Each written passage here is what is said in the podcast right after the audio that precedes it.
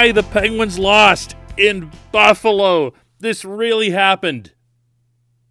It really did. Good morning to you. Good Monday morning. This is Dejan Kovacevic of DK Pittsburgh Sports, and this is Daily Shot of Penguins, which, believe it or not, will continue to come your way every Monday through Friday, bright and early in the morning, despite losing in Buffalo. Final score was Sabres 4, Penguins 2. It actually wasn't even that close. It actually wasn't even that close. The Sabres were in command from front to finish. And while you can look at that a number of different ways, the Penguins were ah, third game in four days, second matinee in a row, taking the Sabres for granted, blah, blah, blah, blah, blah. Uh, I'm not going to sit here and make excuses. It's it's really really hard to go six and zero oh against anybody in a single season. The only time I can recall the Penguins dominating one team that much in a year in their own division was when they went 8 0 against the Flyers uh, 12 years ago. Remember that? And the Flyers were just really, really, really bad. Well, the Sabres were really bad too, but they're also 6 3 and 1 since they got rid of a lot of their quitters like uh, Taylor Hall and Eric Staal and so forth. So now they have at least guys who are trying. So whatever you don't you don't you don't erase it, you don't wash it away the Sabres actually out hustled the Penguins and everything else. So I, I kind of like Teddy Blueger's assessment of it afterward. This time of year, we can't afford to kind of come out flat like that. I felt like we were kind of second to loose pucks, uh, losing a lot of puck battles, and um, I think that kind of cost us. So I think, in the sense that you know, this time of the year with about ten games left and um, the playoff race the way it is, I think we just got to come out with more urgency.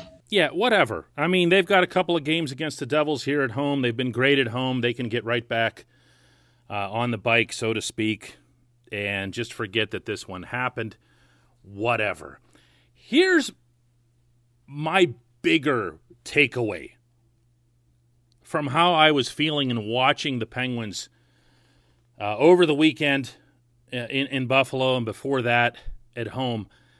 And that's this. What is the prize here? What is it that everyone's so eager to achieve in the regular season? Because I'm here to tell you, I don't see any such thing. I don't know what the benefit is of finishing first, second, third, fourth, I get, because you want to make the playoffs. Second, I get to an extent because they've been really good on home ice, as I just mentioned. And you want to take advantage of that. 16 3 and 2 doesn't lie, even if it's come without fans for a lot of that.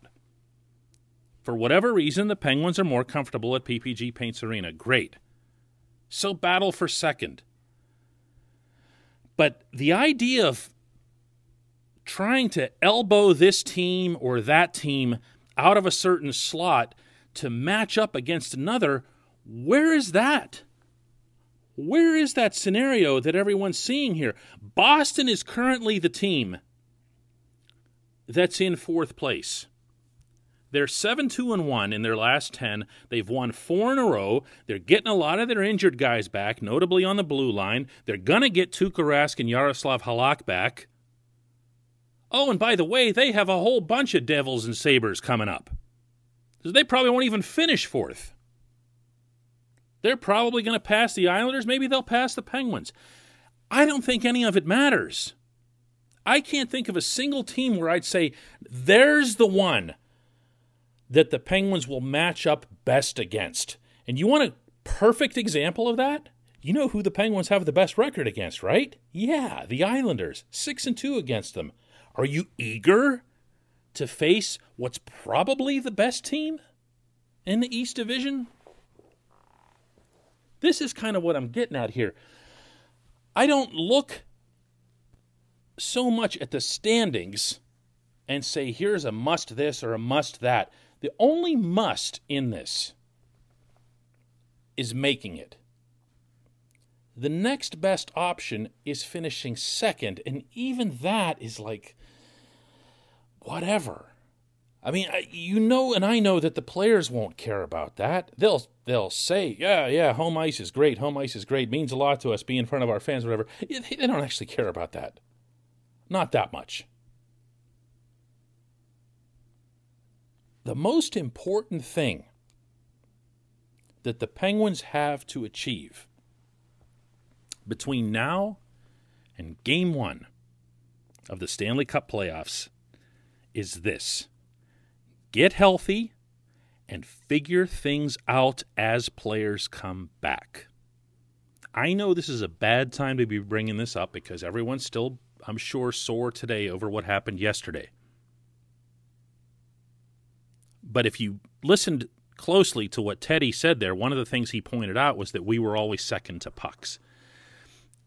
That's that's him basically parroting Mike Sullivan. That's players do that a lot after uh, uh, especially after a loss. They feel like they don't want to come out and say the wrong thing. They know what the coach already said to them in the locker room, so they'll come out and say that. And yes, the Penguins were second to pucks.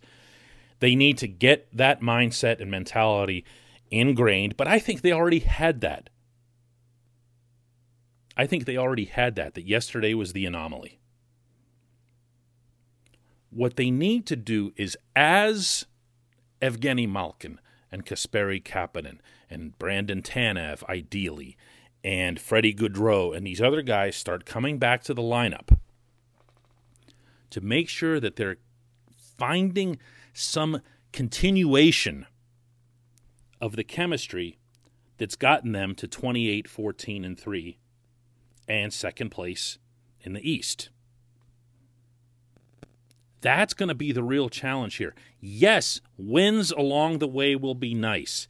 Yes, winning the division would be would be nicer, even though I believe going off the top of my head here that the Penguins have only won one Stanley Cup as a division championship out of their 5. As a division champion, I should say, out of their 5. Only one. That's not that important. It's nice to have banners, though, and I'm sure it's something that everybody could really get behind and maybe give them a confidence boost. But I also don't know that I, I see it happening. Washington's playing really, really well right now, and they have gotten healthy, and they seem to have finally found some stability in goal. So, what do you really need to do here? Just play good hockey. Play good hockey. Yesterday wasn't good hockey. Tomorrow against the Devils, ideally, will be good hockey not all that dramatic. It, it, it's just not. It, this isn't the time for the coaches to walk into the locker room and say the kind of things that I'm saying right now. Hey, fellas, don't worry about where you finish. Just, you know, just have a good time. That's not going to work. But the idea from, from an outside observer's standpoint that the Penguins, oh no, they need to do this or they need to do that, I, I just don't see it. I just don't see it. This portion of Daily Shot of Penguins is brought to you by Fubo TV, which really is how you should be watching TV. Monthly cost of a cable bill is over 200 bucks. Fubo TV is 65 bucks a month to watch all the same channels. You get free DVR. There's no such thing as installation. No contracts. Cancel anytime. You get AT&T Sportsnet Pittsburgh, so you get to see the Penguins and the Pirates. And for listening to this fine program, Fubo TV is offering our listeners a seven day free trial and 15% off your first month by going to FuboTV.com slash DK. Again, that's FuboTV.com slash DK. I know we're all used to wanting to see the team do well down the wire and everything else here, but th- the fact of the matter is that the Rangers are the only threat to anybody to knock them out of the playoffs, and that just doesn't exist. They're, they're not going to do that either because the team that they're chasing, that's nearest to them in the standings, is Boston, who, as I just mentioned, isn't going to hang around there for very long. There's nobody. There's nobody. There's no threat. So focus on systems and playing better defensively as a team uh, something that I wrote about late last week in a column for DK Pittsburgh Sports. This group still gives up way too many high grade chances and relies on their goaltenders to make high grade saves. And when that doesn't happen, like Casey DeSmith didn't happen, he didn't happen at all yesterday, then you see the outcome. They can still become a much better team in that regard. They can still generate more shots on goal. They can still find better ways, smoother ways to connect through the neutral zone to generate more speed, to take better advantage of their speed, to back off the other team at the opponent's blue line. There's a lot of things they can do a lot better. There's a lot of questions they still have to answer. What about Power Play 1? How do you get Jared McCann out there on Power Play 1? Because I'll be damned if he should come off. And I I don't care whose feelings get hurt. You don't pop six power play goals in a short period of time and then get taken off because someone else has the bigger name.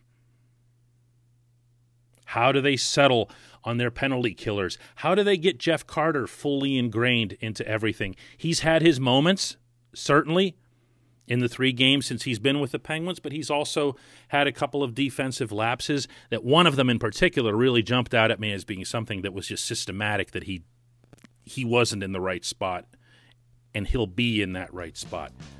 There's not a lot of time. There's 3 weeks until playoffs. That's it. Get healthy, get out there, and get it together. When we come back, just one question.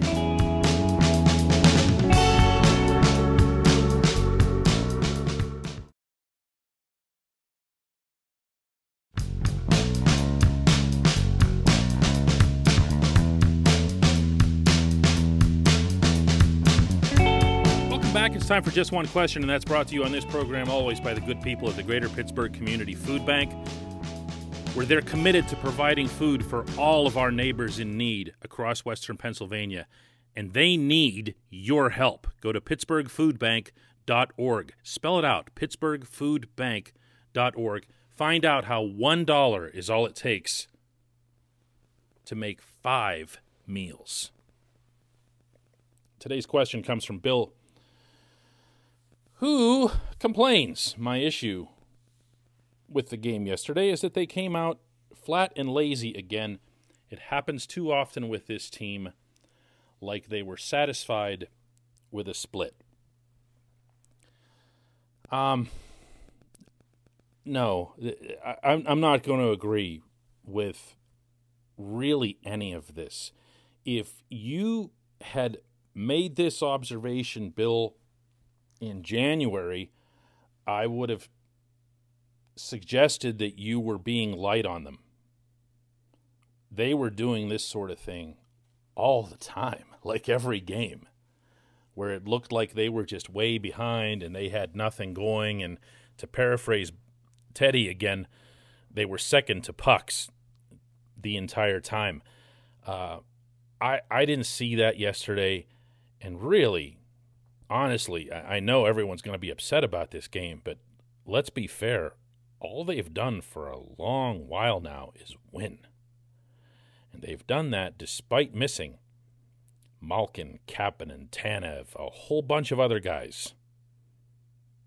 And they've they've gotten results. They haven't just played hard. They haven't just uh, performed to the extent where you say, "Attaboy, good effort. We'll get them next time." They're actually they're actually winning games. And as far as the Devils and the Sabres go, and we keep lumping these two teams together, the Sabres were a thousand times worse than the Devils up until recently. The Sabres had some quitters on their team. They had guys didn't want to be there and made it very clear vocally and on the ice. Why Buffalo continued to play them, I have no idea. But they did, and it was only dragging the whole process down for Buffalo.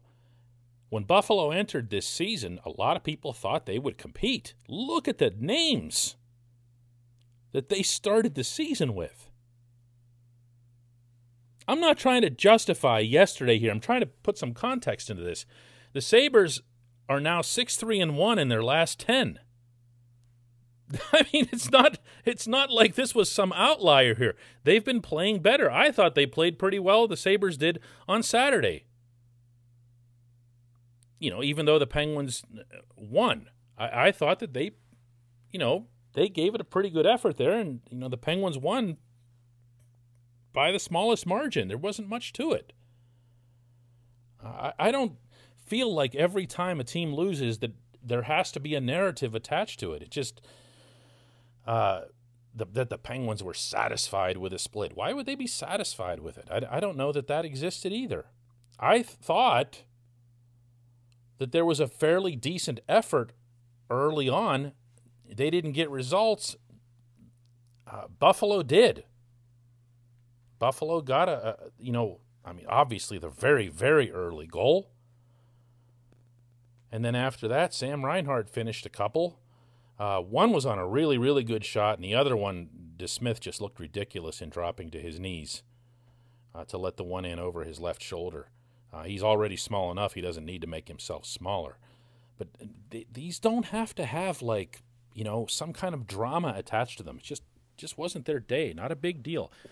Um, again, they've got the Devils coming up, but and and they've had a couple of issues with the Devils, which might be what you're referring to in that one three game stretch where they uh, three in a row against the Devils where they only came away with three points, but that's been the outlier. This team's really done a good job of taking care of business, and I'll be very surprised if they don't emerge exactly the same way tomorrow night. Thanks for the question, Bill. Thanks to everybody for listening. We'll do another one of these daily shots of Penguins tomorrow.